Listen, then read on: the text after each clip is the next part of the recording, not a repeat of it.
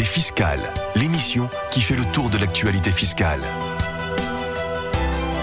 Bonjour à toutes et à tous.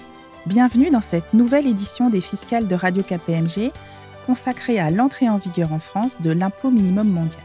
Au micro, Marie-Pierre O. Nous sommes le mardi 27 février 2024. La loi de finances pour 2024 vient de transposer la directive dite Pilier 2. Pilier 2, c'est la grande réforme de la fiscalité internationale, négociée par l'OCDE et rendue contraignante dans l'Union européenne via une directive.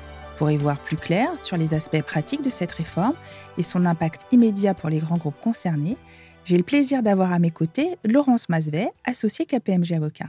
Laurence Masvet, vous accompagnez les entreprises dans la mise en œuvre de l'impôt minimum mondial. Bonjour Laurence.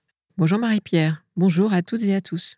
Avant d'en venir à la feuille de route 2024 qu'implique cette réforme, quelques mots d'introduction. À compter du 1er janvier 2024, cette réforme instaure, pour les groupes multinationaux et nationaux, ayant réalisé un chiffre d'affaires consolidé de 750 millions d'euros au cours de deux des quatre derniers exercices, un impôt minimum mondial de 15% dans chacune de leurs juridictions fiscales d'implantation. La logique de cette réforme repose sur trois grands principes le premier résulte d'une approche dite juridictionnelle. En effet, le taux effectif d'imposition, qui doit être supérieur à 15%, est déterminé juridiction par juridiction. Le deuxième principe, c'est l'approche dite descendante. En cas de sous-imposition dans une juridiction, l'entité au plus haut de la chaîne de détention du groupe devra prélever l'impôt complémentaire en commençant par son entité mère ultime. Enfin, le dernier principe est celui de la mise en œuvre de concepts qualifiés. S'agissant d'une réforme mondiale, un nouveau corpus de notions autonomes et homogènes a été défini et sera retenu par tous les pays qui appliquent l'impôt minimum mondial.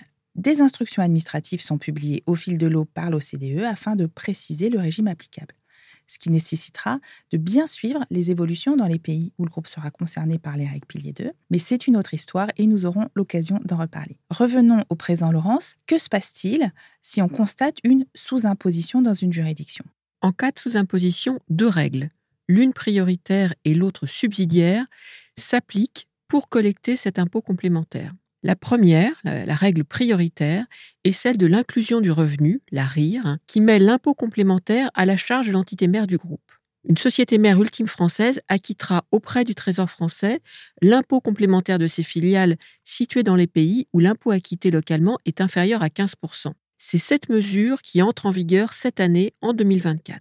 La seconde règle qui s'applique de manière subsidiaire, c'est-à-dire si la règle prioritaire n'est pas applicable, cette seconde règle sera celle des bénéfices insuffisamment imposés, la RBII. C'est un filet de sécurité permettant à une juridiction de prélever le reliquat d'impôt complémentaire qui n'a pas été prélevé en vertu de la première règle.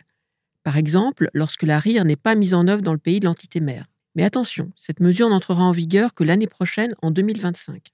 À côté de ces deux règles prévues par l'OCDE, une option retenue par la France permet de conserver en France l'impôt sur les bénéfices qui seraient sous-imposés. On parle ici d'impôt national complémentaire, Laurence. Oui, en effet. Comme le permet la directive, un mécanisme national est mis en place dès 2024 afin de prélever directement au niveau français un impôt complémentaire auprès des entités situées en France et considérées comme sous-imposées. À ce propos, deux remarques peuvent être faites on peut s'attendre à ce qu'un grand nombre d'États qui transposent les règles du pilier 2 fassent la même chose. Parce que s'ils ne le font pas, l'impôt complémentaire qui ne serait pas prélevé par le pays lui-même sera de facto prélevé par les autres États. On peut également anticiper une remontée progressive des taux d'impôt sur les sociétés des États qui sont fiscalement accueillants. C'est même un des objectifs de cette réforme. Éviter en quelque sorte le dumping fiscal. L'ambition de cette réforme n'est donc pas d'augmenter les recettes fiscales. Non, et, ce sera ma seconde remarque. Les recettes attendues de pilier 2 en France sont évaluées à seulement 1,5 milliard d'euros, ce qui est vraiment peu au regard des recettes fiscales. Et ces 1,5 milliard proviennent pour l'essentiel des groupes français sur leurs revenus français. J'ajouterai également, Marie-Pierre, que Pilier 2 est aussi un enjeu ESG qui sert à démontrer aux parties prenantes, les clients, les fournisseurs, les salariés, l'opinion publique, les ONG, que le groupe paie sa fair share of tax, c'est-à-dire sa juste part de l'impôt dans tous les pays où il opère. Venons-en à l'entrée en vigueur de cette réforme, applicable aux exercices ouverts à compter du 1er janvier 2024. Qu'est-ce que cela implique concrètement pour les groupes concernés? Une première déclaration fiscale va devoir être déposée le 30 juin 2026, c'est-à-dire dans les 18 mois suivant la première clôture d'application. Les groupes concernés ont donc en réalité assez peu de temps pour se mettre en ordre de marche s'ils ne se sont pas encore intéressés au nouveau dispositif. D'autant plus que des actions sont à mener dès le début 2024, euh, là, tout de suite, aujourd'hui. En premier lieu, des informations ont dû être fournies dans l'annexe au compte consolidé 2023. Parce que si l'ISB a accordé une exemption temporaire de comptabilisation d'un impôt différé rattaché à l'impôt complémentaire dû au titre de pilier 2, elle a tout de même imposé l'obligation de fournir des informations sur les impacts de la réforme de l'impôt minimum sur la charge fiscale du groupe. Ces informations comportent également des éléments quantitatifs on s'attend à ce que les informations fournies demeurent, euh, somme toute, assez générales. Oui, et c'est ce qu'on a pu constater euh, dans les annexes de comptes déjà publiés. Mais les groupes qui n'ont pas encore clôturé leurs comptes doivent malgré tout s'assurer que la réforme de l'impôt minimum mondial n'aura pas d'impact significatif sur leur charge fiscale future. Parce que si c'était le cas, c'est le type d'information qu'il faudra indiquer dans l'annexe. Ça signifie que dès à présent, les groupes doivent pouvoir estimer les impacts de la réforme sur la base des comptes 2023. Oui, ou au pire sur les comptes 2022. Et puis par ailleurs, la clôture du 30 juin va arriver très vite. Et là, pour les groupes qui font des clôtures semestrielles, il va falloir estimer les montants d'impôts complémentaires, le cas échéant, afin de pouvoir comptabiliser une provision pour impôt. Il n'y a pas de temps à perdre. Hein. Est-ce à dire qu'il faut effectuer des calculs d'impôts complémentaires pour toutes les juridictions dans lesquelles le groupe est établi pour pouvoir satisfaire cette obligation d'information au titre des comptes pour 2023 et pour estimer la charge fiscale du groupe au 30 juin 2024 alors heureusement non. L'OCDE a adopté des mesures de simplification temporaires pour les exercices 2024, 2025 et 2026 qui vont s'appliquer pour les trois premiers exercices d'application des règles piliers 2. Le bénéfice de ces mesures permettra de déterminer les juridictions qui sont présumées ne pas donner lieu à une imposition complémentaire. En quoi consistent ces, mesures de simplification et euh, sont-elles vraiment simplificatrices? Ces mesures s'appuient principalement sur les données du CBCR, qui va désormais avoir une portée effective. Elle prévoit que si le groupe satisfait certains ratios dans une juridiction, il n'aura pas à effectuer des calculs détaillés à partir d'agrégats à chercher dans les comptes consolidés pour cette juridiction. L'OCDE a prévu trois tests alternatifs prenant la forme de ratios et il suffit qu'un seul soit respecté pour ne pas avoir à effectuer les calculs détaillés dans la juridiction concernée. Alors, un premier test qui permet d'exclure les juridictions dans lesquelles le chiffre d'affaires du groupe est inférieur à 10 millions d'euros et le bénéfice avant impôt inférieur à 1 million d'euros. Un deuxième test, réalisé sur le taux effectif d'impôt simplifié, calculé en partie sur les données du CBCR, qui, s'il est supérieur à 15% en 2024, 16% en 2025 et 17% pour 2026, va permettre d'exclure la juridiction des calculs. Enfin, un troisième test qui exclut la juridiction si un certain pourcentage de ses actifs corporels et dépenses salariales excède son bénéfice avant impôt.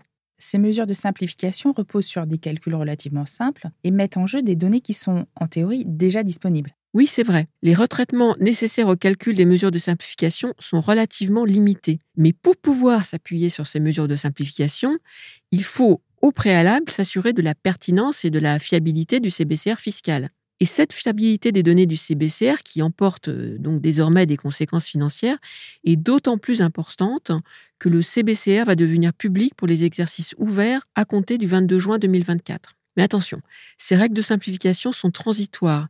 Elles ne s'appliqueront que jusqu'aux exercices 2026 inclus. Elles devraient être remplacées par des mesures de simplification définitives dont on ne connaît pas encore exactement les contours.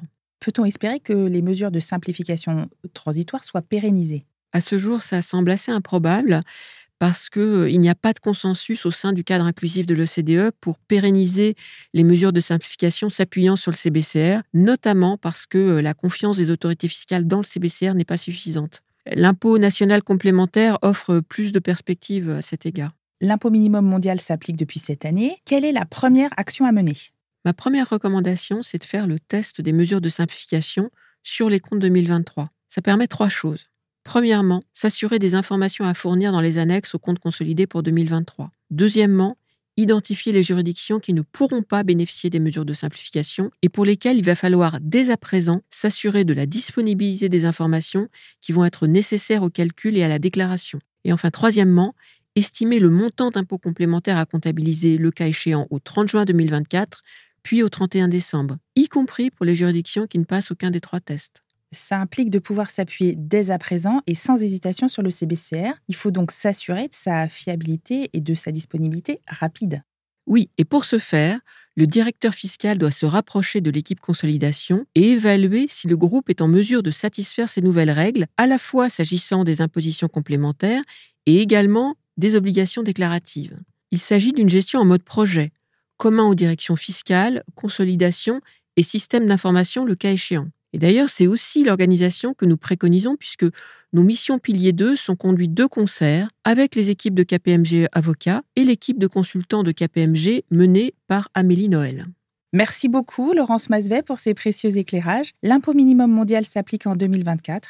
Il est urgent de sécuriser vos CBCR. Cette émission est maintenant terminée. Vous pouvez suivre l'actualité fiscale et nos différentes publications sur le site internet de KPMG Avocat, kpmg-avocat.fr. Vous pouvez également nous suivre sur LinkedIn ou écouter nos éditions des fiscales de Radio KPMG à retrouver sur l'appli Radio KPMG. Nous nous retrouverons avec grand plaisir prochainement à ce micro. À bientôt. Les fiscales, une émission de Radio KPMG.